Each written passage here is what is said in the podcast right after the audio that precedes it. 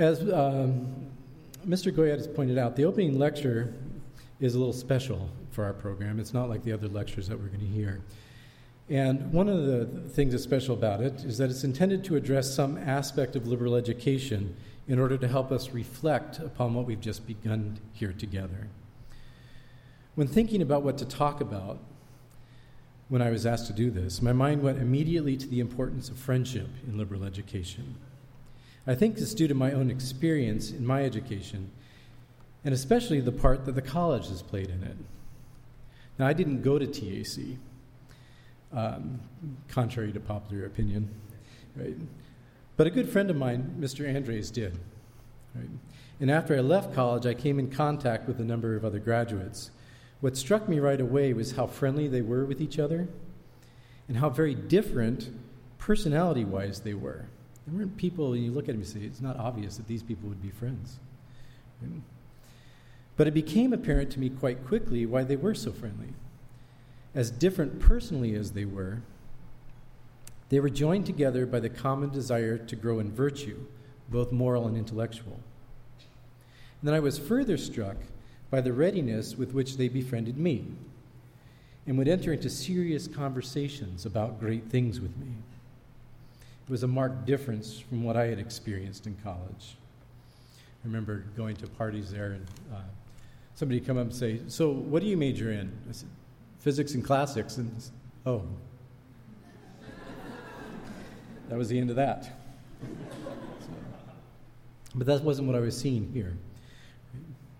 And with one lady, one young lady in particular, shortly after making her acquaintance, I found myself arguing late into the night about the notion of inertia. I think it was about three in the morning by the time we quit. Huh? It wasn't easy, but she moved me.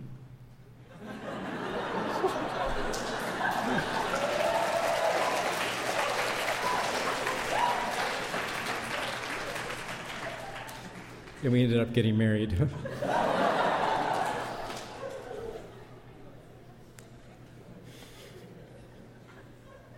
okay. Now, as I grew in friendship with her and others, I became aware of how much this goodness in them was connected to their time here. They had gained here a love of the good and the true and the beautiful that had transformed them. It had made them not only some of the friendliest, but also some of the happiest men and women that I had known. And I also know that to whatever small extent I have grown in wisdom and in the love of wisdom, it has been due to these friendships which, even though I didn't attend as a student, were the fruit of this college. My time here as a tutor has allowed me to see more fully and appreciate more deeply this particular fruit of the college. My hope is that with these reflections, I might add something to your appreciation of it and spur you on to work to develop it more perfectly in your time here. Now, Plato saw the importance of friendship for this growth in virtue, and in his dialogues, we often see Socrates befriending or trying to befriend others, especially the young, in order to awaken the love of wisdom in their hearts. But friendship is not only helpful for getting one to begin to love wisdom, I assume it is evident that it is also helpful for its actual pursuit. The difficulty in pursuing wisdom alone is witnessed by the very fact that we are all here tonight. And I hope that you have all experienced the joy of coming to see some truth together with other students. Our experience of the life of learning should have already shown us that friendship is at its very heart. And yet, when we attend carefully to the goal that we are pursuing, a question arises with regard to exactly how closely friendship and that goal really are. The task that the college has set before itself is to provide its students with the beginning of a liberal education, an education that will help to lead them from the darkness of sin and error into the light of freedom and truth. An education that leads to real happiness, for it is productive of the, th- of the free man and suited to the free man. And the free man is one who can rule himself, who is more than any other self sufficient. And self sufficiently, self sufficiency, excuse me, and as Aristotle and Boethius stress, is, if not happiness, a large part of it. And Aristotle, when he wishes to show that the life of contemplation is our most perfect happiness, argues in part from its self sufficiency. He says, the self sufficiency spoken of would pertain especially to the contemplative life. For a wise person, a just person, and all the others are in need of the necessaries of life. But when these necessities have been supplied sufficiently, the just person needs others towards whom and with whom he will act justly. And similarly, with the moderate person, the courageous, and each of the rest. The wise person, by contrast, is capable of contemplating even when alone, and the wiser he is, the more capable of doing so he will be. I will discuss the reason for this later, but for now we should note that the wiser a man becomes, the more his happiness belongs to him, the less he needs others to engage in the activity that is his happiness. It looks like he still needs a butler, but not friends. But it is the life of contemplation, the philosophical life, to which liberal education, and so your time here, are intrinsically ordered. Now, that doesn't mean that our expectations are that you will all become graduate students in philosophy or theology. The college is rightly proud of the very different lives its graduates have taken up, many of them eminently practical. And they have been very happy in these varied lives because of what they've learned here. Still, in itself, our education leads to the philosophical life. But if this is so, even if our education begins in friendship, it looks like it is something to be left behind. And if this is so, then perhaps even that need at the beginning is only accidental. Indeed, St. Thomas's account of the activity of the teacher on the mind of the student might even bear this out. He points out that the teacher cannot act directly upon the mind of the student, but can only put before him images, and this primarily through the use of words, which merely impress themselves on the exterior senses. Only God can reach in his influence directly into the mind of his student. Therefore, in order to be successful in his teaching, the human teacher must present those images to the student in the order in which the student would have discovered the truth on his own. Thus, it seems that the teacher is not really necessary at all, though his help makes learning easier and more efficient, for he can present truths to the pupil in an orderly way. As Socrates does to the slave boy in the Meno, he admits that he must ask the questions that he asks in the right order to help the slave boy see how to double a square. And in doing so, he can help him, the teacher can help him see where, his, where he is in error and help him avoid pitfalls as he progresses. Yet, as helpful and pleasant as this may be, since the teacher must proceed in the way that one would when learning on one's own, it looks like friendship is only accidental to learning. If this is so, it is not surprising that as one progresses farther along the road to wisdom, as the mind of the student becomes stronger and more ordered in its grasp of principles, as it becomes less reliant on things from outside itself to engage in its work, the need for friendship falls away. Thus, this education seems to be ordered to helping us withdraw from our fellows more and more until, as long as we have sufficient external goods to maintain us in existence, we are left alone to contemplate the first cause within the inner recesses of our soul. Now, I hope this conclusion is unsettling, for I think it's very wrong, both with regard to the beginning of liberal education and to its perfection. If the picture I have painted of the culmination of human happiness sounds inhuman, it should. What I hope to show in the rest of this talk is that far from being a mere accidental advantage on the road to self possessed happiness, and one to be left behind as that happiness is attained, friendship is necessary to the beginning and becomes more and more essential to it as one progresses and approaches the perfection of liberal education. As I mentioned above, it is not hard to see that this is true. Our experience shows us its truth. And so we have little trouble in agreeing with Aristotle when he points out that few of us would want any other goods if we could not also have friends. Still, I will try to give something of an account of why friendship is so important, especially in the intellectual life. In doing so, I hope to shed some light on the nature of our life here, and so to help us live out that life a little more perfectly. In order to see how it is that friendship is not accidental to the life of wisdom, there are two things about ourselves, distinct but related, I think, that we must see clearly. The first is that we are beings in ability okay. Or potency. The second is that we are parts and not wholes. Now, when I say that we are beings in ability or potency, I'm not thinking here of the abilities that we have as bodies the ability to move from here to there, or to grow, or to tan. I don't really have that ability. or to die. Rather, I am thinking about our nature as it is intellectual. Bodies, being of nature, or mobile beings are just that mobile. And though they have the ability to be here or there, or even this and that, and can leave behind one ability by acquiring its corresponding actuality, they only do so at the cost of some other actuality to which they now, after the change, stand in some way in ability. The gaining of one perfection necessarily entails the destruction of another. They are never able to rise above ability, they remain mobile beings. We, however, are not merely mobile beings, nor even fundamentally mobile beings. We are intellectual beings, and so are fundamentally unlike natural bodies, or I should maybe say other natural bodies.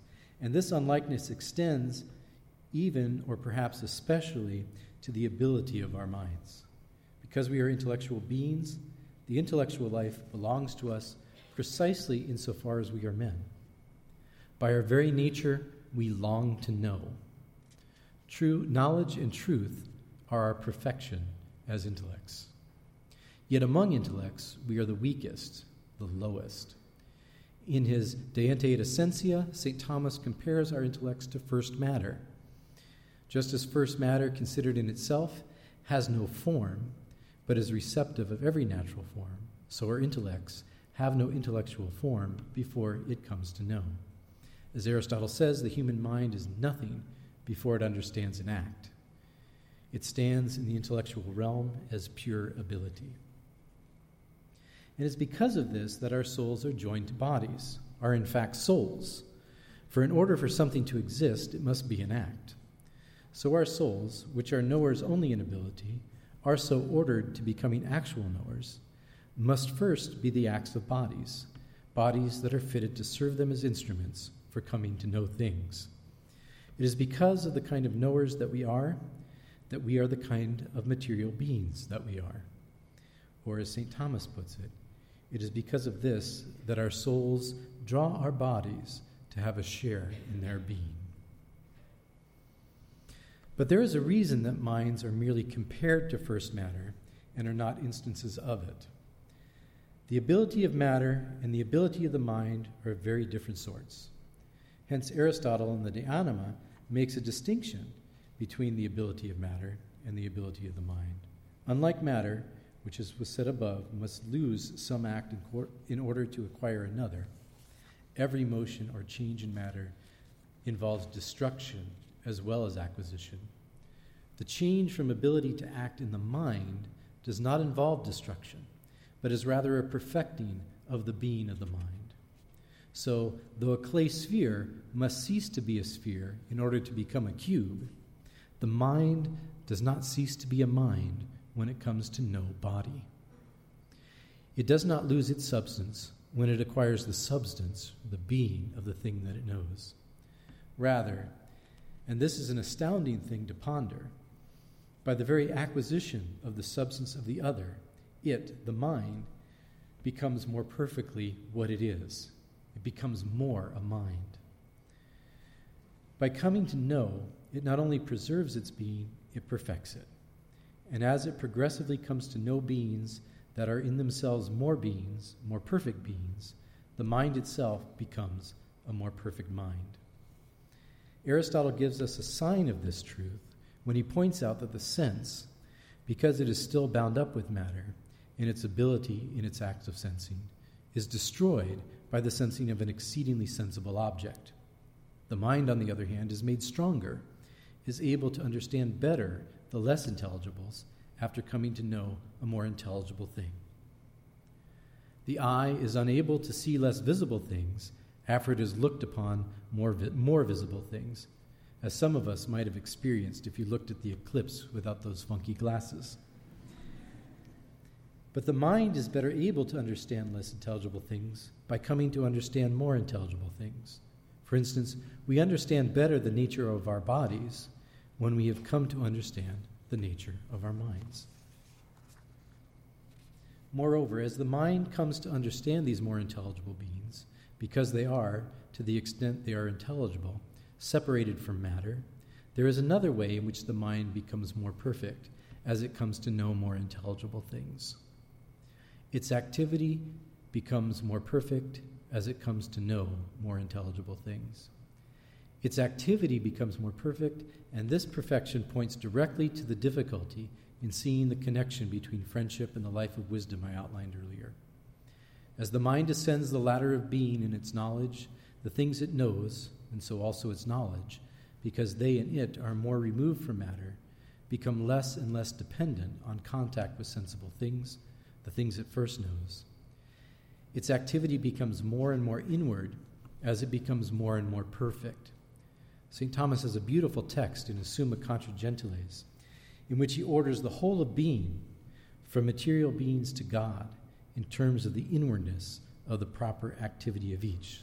It's Book 4, Chapter 11. I think he's talking about how to understand the generation of the Word in God. The truth of this can be seen to some extent just by thinking about what is contained in the notion of the perfect or the complete. To the extent that a thing's own activity is more contained within itself, the more complete the thing is in itself, the more its activity is the thing's own. For a rock to do anything, it is wholly reliant on something else to move it. Left to itself, it will only sit there. But an animal is able of itself to get up and move about.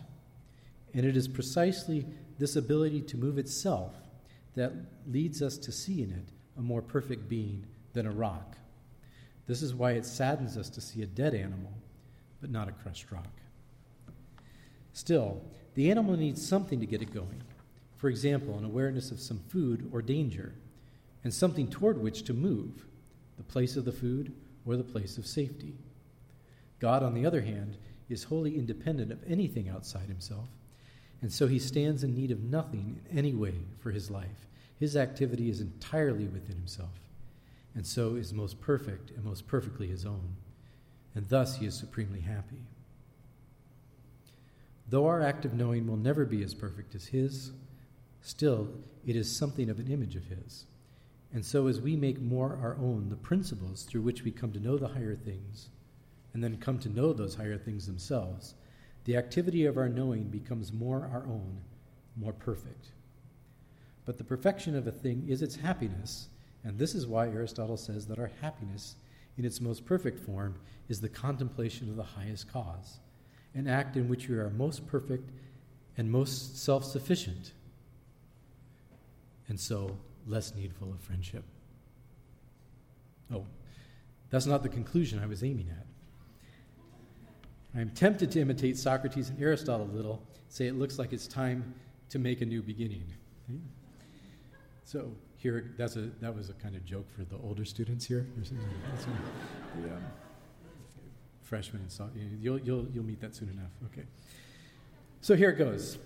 Let's go back and draw more clearly something implied in the notion of ability that will help us to see how what we have said actually points to the importance of friendship in the perfection of the life of wisdom.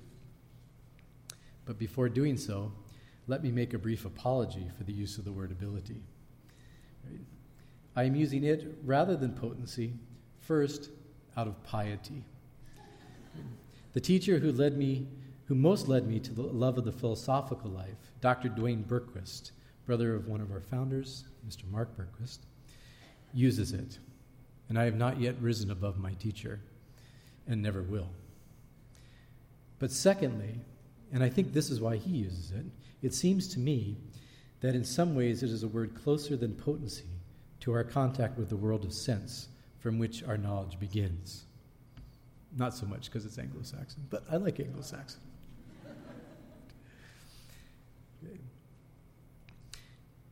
At least I was led, when I first encountered the notion of potency in a philosophical context, to align it with non being. For I saw that it named the lack of form, and what lacks form is not a being. What I didn't see clearly, and what the name ability helped me to see, is that it should be more aligned with being than non being. To be a being in ability is to really be something. Thus, matter, even if in itself it is nothing in act, nevertheless is not non being. But because it is not an act, an act is perfect being, it is a being that is imperfect, and so intrinsically ordered in its being to perfect being, that is, to act. And it is this aspect of ability, its being ordered to perfect being, that I would like to emphasize now. As pointed out above, and as Aristotle points out at the beginning of the Metaphysics, we, by our very nature, desire to know.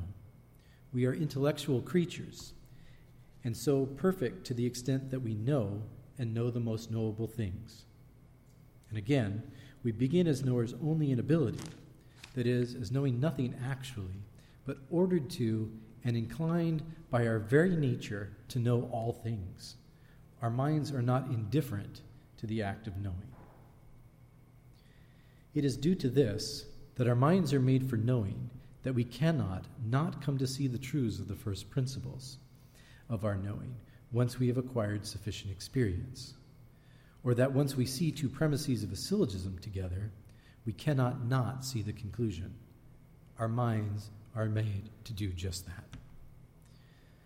Though this is true, there is another aspect of ability that needs to be brought out, and that is its insufficiency.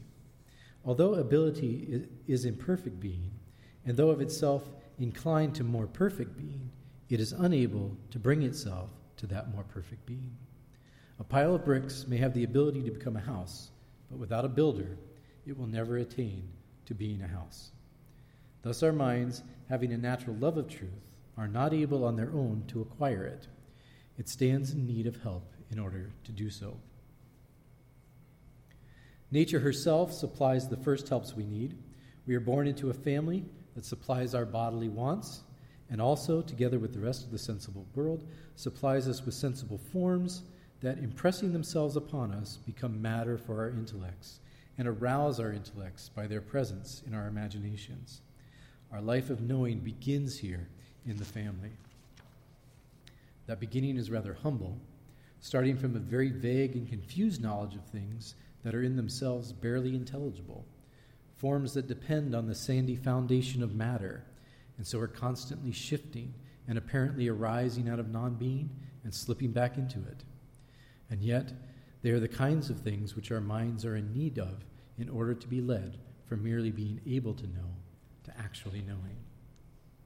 The mind, then, first comes to know things that it meets through the senses, and because these things are what first lead it to act, and are the things most suited to it, it is pleased by them and somewhat dazzled by their beauty. The mind tends to love them and rest in them. Yet, as lovely as they are, or at least can be, they are not where our minds are intended to rest. Their very changeability points to realities that are beyond them, more stable and knowable than them, and so more lovely than them. But captivated by their loveliness, we can fail to see this. Recognizing this reality behind the world of change constitutes the beginning of the philosophical life. It was, in fact, the problem of change that aroused the wonder of the ancient Greeks, as the sophomores are beginning to see, and led to the search for things beyond the sensible, things that are of themselves intelligible. It is at this point that we can begin to see the importance of friendship, the need for friendship, in the intellectual life. Human nature, as Aristotle points out in the Ethics, is in bondage in many ways, and so is in need of an education, a leading out, or a leading forth, in order to leave its bonds behind. The fund- fundamental bond is that to the senses. Though the senses are necessary in order to begin the life of the mind, and in us are ordered to that life, they and the objects they present to us, due to the loveliness we just mentioned, can come to dominate our minds, and the mind itself tends to come to see its act as ordered not to the eternal, immaterial, unchanging world of the intelligible, but rather to seeking out, one after another, the satisfaction of the sensible appetites. Plato presents to us a powerful representation of a mind so enslaved in the person of Callicles, whom the freshman will meet shortly. His slavery to the delights of the senses is so deep that he chastises Socrates for continuing in the childish pursuit of philosophy. This shows that he recognizes our natural inclination to wisdom, but turns his back on it, seeing it as childish, an immature inclination to be outgrown and left behind, like the game of peekaboo. Though at times and in some ways most of us experience the kind of bondage to the senses that Callicles rejoiced to find himself in, fortunately few of us succumb to it as completely as he does. Through the guidance of our parents and others with whom we live, we are habituated to act more or less for the good of the community in which we live. Yet that habituation does not free us wholly from our bonds and can, in fact, lead us to a less vulgar, but, by that very fact, more secure bondage. That, though not entirely rising above the life of the senses, does rise to the life of something greater than ourselves, namely the community to which we belong. As a greater good than anything private, it has the appearance of a kind of happiness for us and to the extent that it does, in fact, join us to each other in noble pursuits, actually is a kind of happiness. And so it can present itself to us as our entire happiness and deceive us into thinking that we have reached our end. Yet the practical life, the political life, however noble, is not that for which our minds are finally made. We, being immaterial and eternal, in some sense of that word, are made to be united to the immaterial and eternal. But how are we to be freed from the here and now to rise to the everywhere and always? This is the task of liberal education and when the, where the importance of friendship enters in. Plato's allegory of the cave presents a forceful likeness to what I have been discussing, so I will lay it out here as briefly as I can to help me make clear my thought. He pictures us as locked in a cave with our heads unable to turn. Behind us is a fire that casts a light upon the wall of the cave in front of us, and in front of which pass puppets that cast their shadows upon the wall. Having no experience of any other sight, we love these shadows and do not even dream that could, there could be other things to see in the world. The juniors will see someone in something of this condition when they see Hobbes claiming that the immaterial substance is a contradiction or an impossible being in order to come to an awareness of the more perfect beings, of which our visions are mere likenesses, we must be freed from our bonds and turn to look upon the light behind them, a painful experience at first. In order to do this, because of our bonds, we are in need of another who has already been freed and seen them. We are in need of a teacher. Now, I think that Plato might be overstating the necessity of a teacher here. Though most of us are overwhelmed by the goods of this world, there is still in every one of us that inclination to something beyond. There is in us a mind that is made for truth. Thus, we might add to Plato's image a peripheral vision and a slackness of bonds, at least for some, that allow for a glimpse of something more perfect beyond what is present on the wall. A recognition of a truth in practical things, like the squaring of a corner by a triangle, the sight of someone's noble sacrifice for, of himself for a friend, family, or country, or the recognition of the regularity of the motions of the heavenly bodies, or even the occasional apparent irregularity, as with the eclipse, can arouse wonder in a suitably disposed soul and so start them on the road to wisdom. Still, the help of a friend or teacher, like Socrates, is more likely to begin that motion in most of us. And such help is certainly an aid in sustaining that motion in the face of the difficulties that the pursuit of such truths presents almost at once. Recall Phaedo's admiration of Socrates. I say recall, that's for the upperclassmen. The freshmen will get there pretty soon. So recall Phaedo's admiration of Socrates when he gives much needed encouragement to his friends as they confront difficulties in seeing the immortality of the soul. Now, if a teacher is the best guide for a soul beginning to look for wisdom, and the teacher's experience and prior progress in that life makes him a better guide than, say, a mere friend. Why speak of the need for friendship? It is because the teacher, if he is truly a teacher and not a sophist, must be a friend. This can be seen by realizing that the teacher has no other reason to teach than his love for his student. Recall what has been said above about the teacher. In order for a teacher to teach, he must present thoughts to the student in the same way that they would arise if the student were to come to them himself. There is an order that is necessary for us to come to know what we do not know. We must understand the first proposition of Euclid before we can understand the second, and the second before we understand the third. In order for a teacher to teach, he must already possess that order, that knowledge himself. Thus, he does not gain anything by his teaching other than the satisfaction of seeing another attain to the same good that he himself possesses. And so the teacher, seeing in his student, student some good disposition, desires for that student that student's own good. And the student, in order to benefit from the teaching, must see the good in the teacher and love that good in order to be rendered docile. Their mutual love makes this a friendship. So, for a beginning in the life of wisdom, friendship may not be absolutely necessary. Still, there is a kind of necessity for friendship due to our bondage to the world of sense, from which we are more likely to be freed through the guidance and encouragement of a friend. Now, I assume that all of us here have made that beginning and are drawn sufficiently to the good of wisdom to want to come here to continue that pursuit. So now I will turn to the necessity of friendship in the growth of the intellectual life, a more immediate a more immediately important point for us. And I will argue here for a more essential necessity for friendship. My argument will again begin from the fact that we are merely able to know before we are no actual knowers. And this should lead us to see, too, the importance of recognizing that we are parts rather than wholes.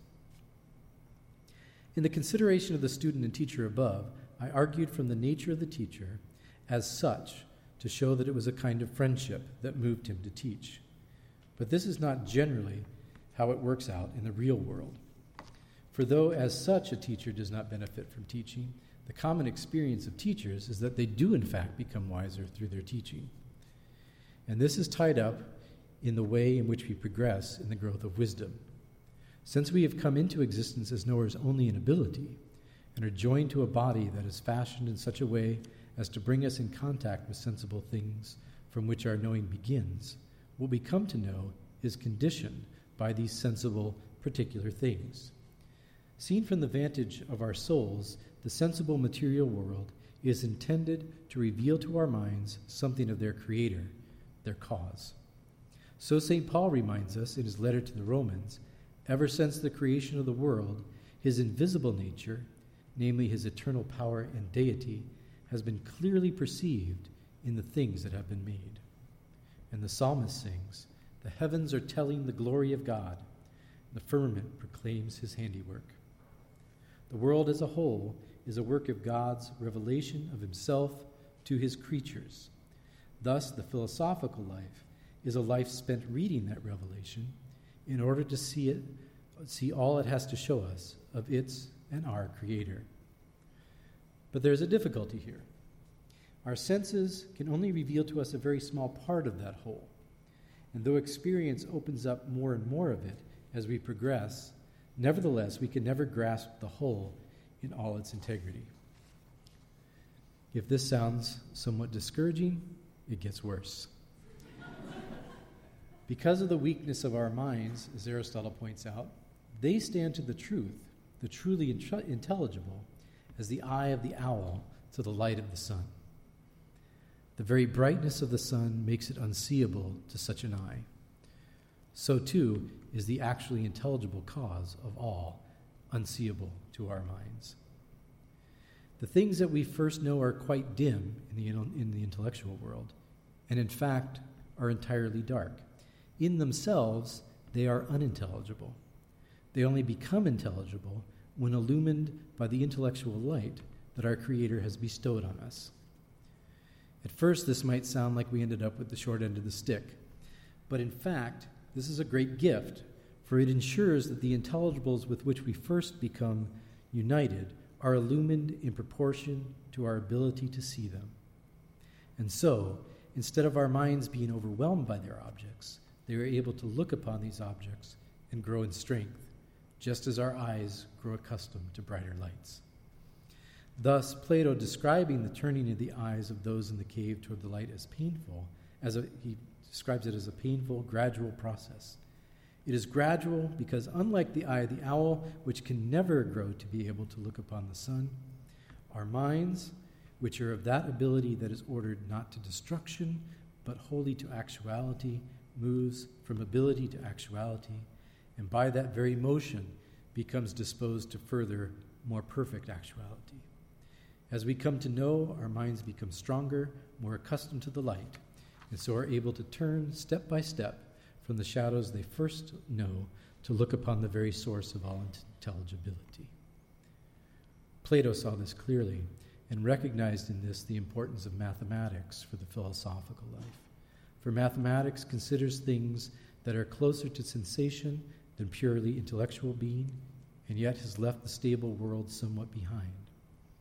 Mathematical beings then have some share in the stability, the eternality of the intellectual realm, and yet still have something of the here of bodies.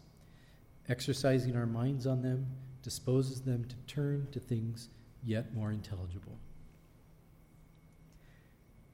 Because of this need to grow step by step in our understanding, friends, both teachers and fellow learners, are great helps in the progress of the philosophic life, just as they are in its beginnings.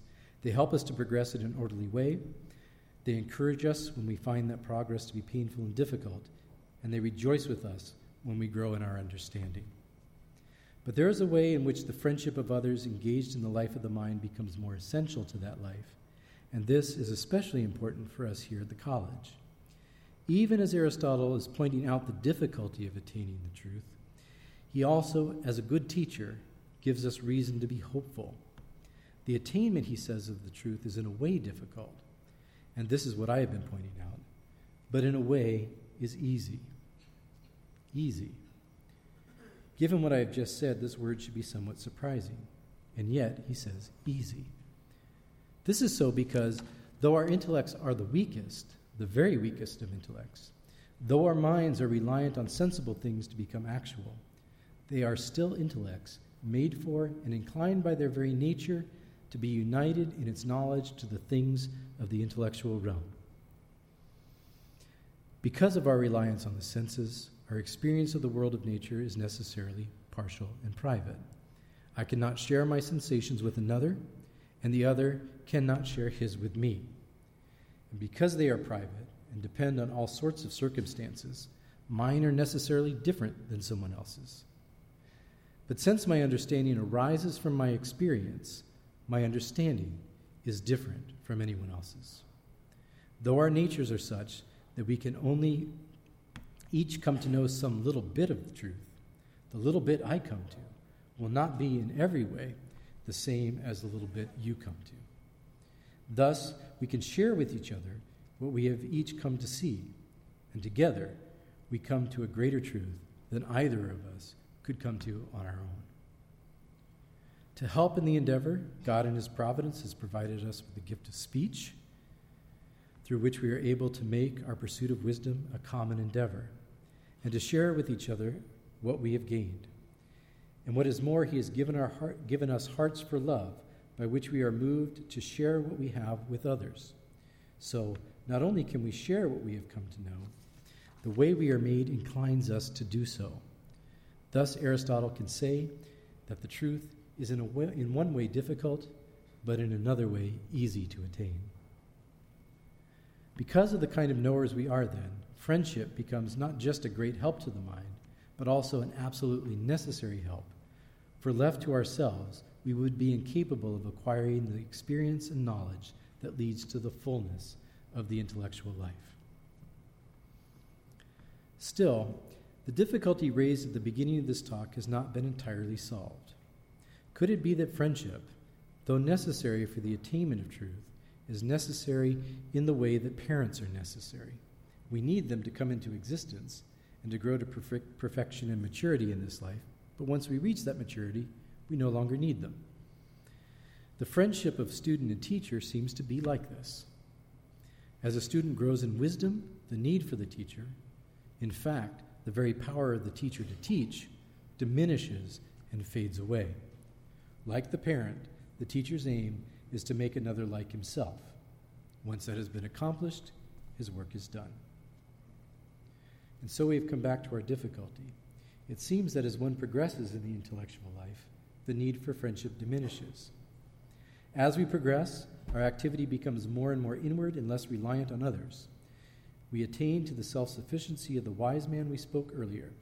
It seems we are being forced to admit that the perfection of the intellectual life removes the need for friends. What we have said about our growth in the intellectual life offers us a fairly simple way of overcoming this difficulty.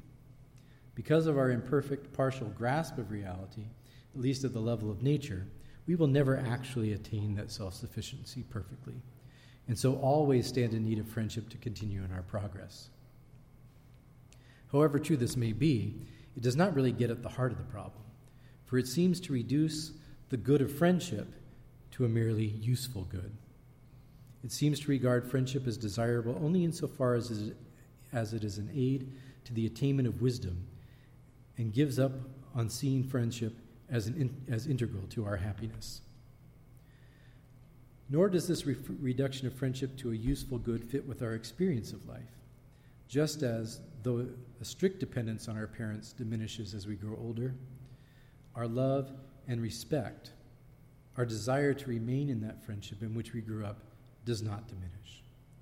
So, too, with our teachers, there is a desire to remain and perhaps even augment and repay that friendship with a teacher, a thing impossible with our parents. And we should also recall something mentioned earlier that from the point of view of the teacher, the student confers no benefit on the teacher. He has no need for the student in his pursuit of wisdom. Yet those who become wise tend to desire students, and those who do not seem to be something like misers. The idea of such a one separated from his fellow men, even in the life of contemplation, does not seem to be human happiness. All this points to the truth that, as beneficial as these friendships can be, they are not friendships based on the useful good. This fits with the text from the Ethics that we quoted at the beginning of this talk. Perfect friendship is the friendship of men who are good and alike in virtue. But the virtuous man, as we have pointed out, is the man who is most self sufficient. Therefore, those who are most friends are those who need each other least of all. The love they have for each other is not the love of need, the love that is looking for something from the beloved. It is a love that arises from seeing in the other someone good, someone like himself, in fact, another self. If this is so, then to look for the part friendship plays in the intellectual life through the usefulness of friends is to look in the wrong place we can now rest in the conclusion that in the intellectual life, in its perfection, we have no need for friends. But we can also recognize that this does not mean that it is not essential to it. Therefore, we can now turn our gaze and see friendship's role in a new light. In my remarks on the connection between friendship and growth in wisdom, there is something implicit which I must now, in order to help redirect our gaze, make more explicit. The nature of our mind shows that this growth is only possible through the friendship of those engaged in the pursuit of wisdom. Alone, we can only come to small, some small bit of wisdom, and that can only be got with great difficulty. But together we can come to know many wonderful things and come to great truths. And we are capable of coming to the whole of it together. This is because we are intended by nature to be parts and not wholes. Nature intends for us to find our perfection in community, in a whole other than and greater than ourselves. There are, in fact, many communities of which we are parts our families, our cities, our countries, and we find a different perfection in each, and a greater perfection insofar as the communities themselves are more perfect. There is then an order to these communities to give a gross oversimplification, one can see in the community of mother and child the perfection of our vegetative life. In the community of the family, a perfection of our sensitive life. In the city, a perfection of our moral, our human life. And in the school, a perfection of our contemplative or divine life. Because this last community aims at our highest perfection, it is here that the most perfect friendship is possible. Another way of looking at this order is by looking toward that to which we are united, the whole of which we are parts. In the family, we are united to those of the same blood. In the city, to those of the same nature. But in the school, which is a community ordered to the life of contemplation, we are united to the whole of creation and its cause. It belongs to the wise man, Aristotle points out, to know all things and to know the first causes of all things. Now, if we are parts of these wholes, then we, by being, being united to and in that whole, not only gain perfection, we also give something to the perfection of the whole. We receive the nourishment and nurturing we needed by being born into our families, but we also, by our being born into them, made our families families. Families are not complete until there are children. And so, in coming to knowledge of our world, we are not only perfected as parts, but we also confer something to that world. We add to it, of course, merely by our presence, as do all other creatures. But as intellectual creatures, we add, or are intended to add, something tied up with our intellectual natures as well. To help us see what it is that we give to creation, we will look again to Plato. In his Timaeus, he lays out a profound principle for understanding the world. In order to give an account of why God made the world, he reminds us that God is good.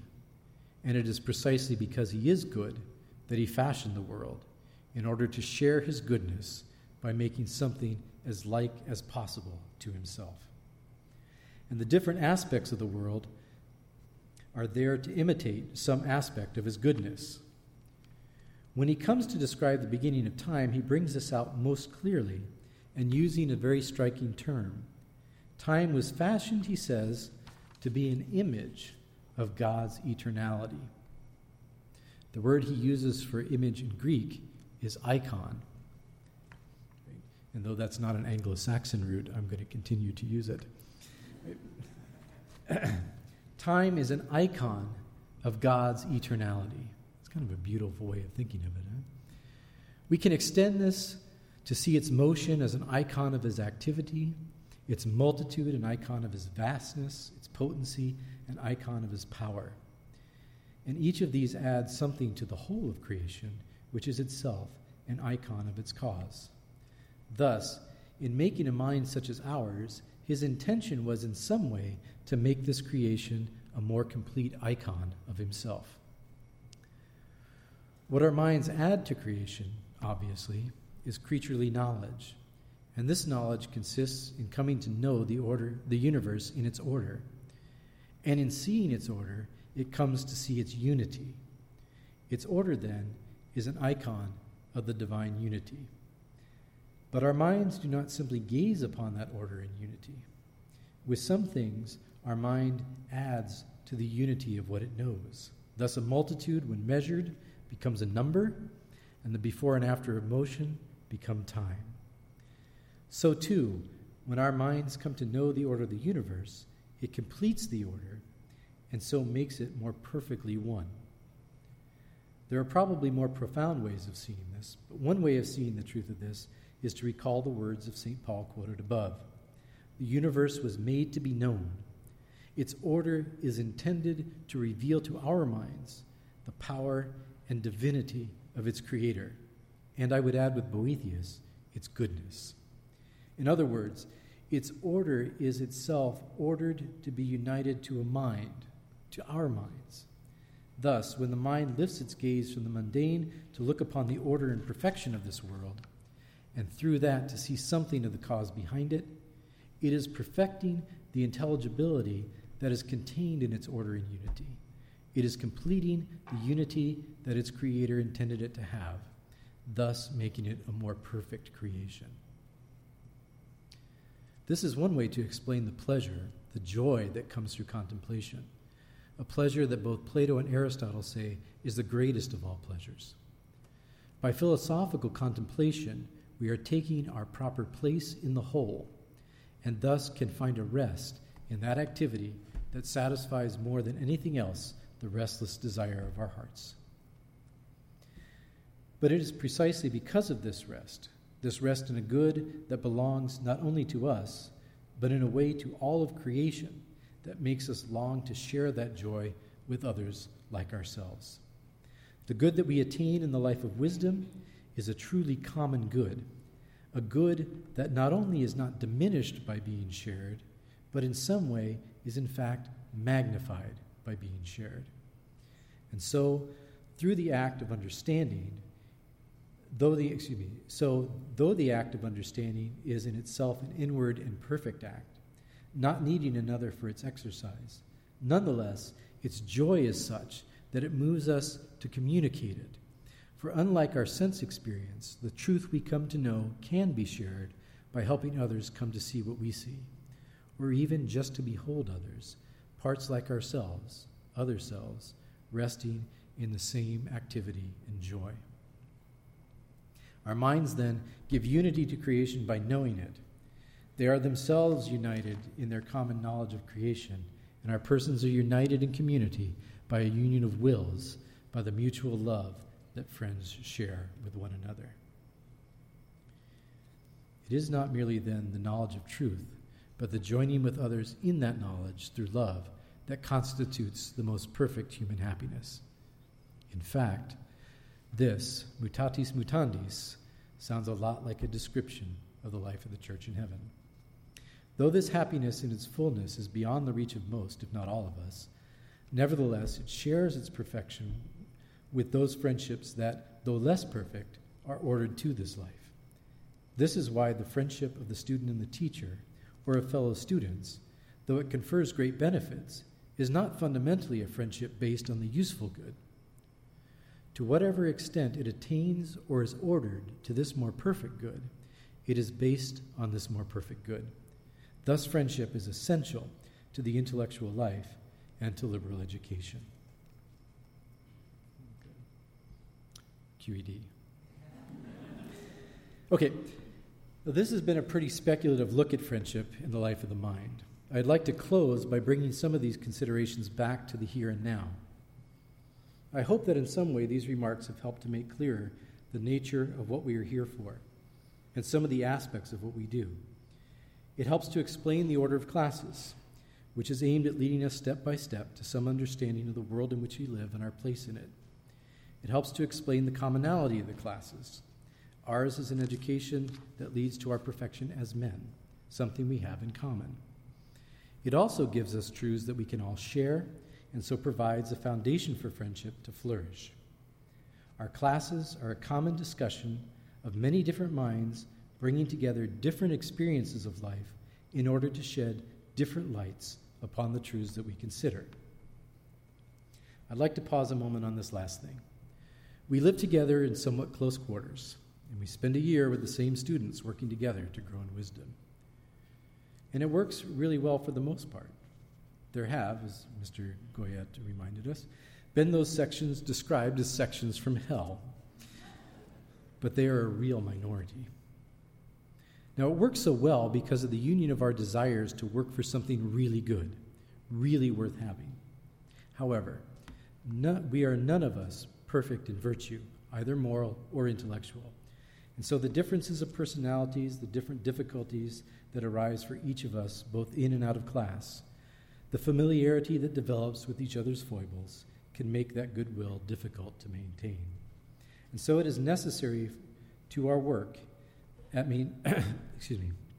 And so it is necessary for us to work at maintaining and developing that goodwill. If we put before ourselves frequently the good that we are striving for, and that can be a little tough to do sometimes when you're trying to learn those props late at night or so forth. So we do need to, re, to keep uh, putting that good before ourselves. If we put before ourselves frequently the good that we are striving for, and if we frequently remind ourselves especially when we are tempted to unkindness, that every one of us here has something to offer the whole of our community that no one else has. That can go a long way toward avoiding difficulties in and out of class. It will develop among us friendships that will last throughout our lives and a disposition toward friendship based on the highest things that we will take with us when we leave. Through this friendship, we will make ourselves wiser and happier, our college a more perfect community, and the universe a better place. Thank you.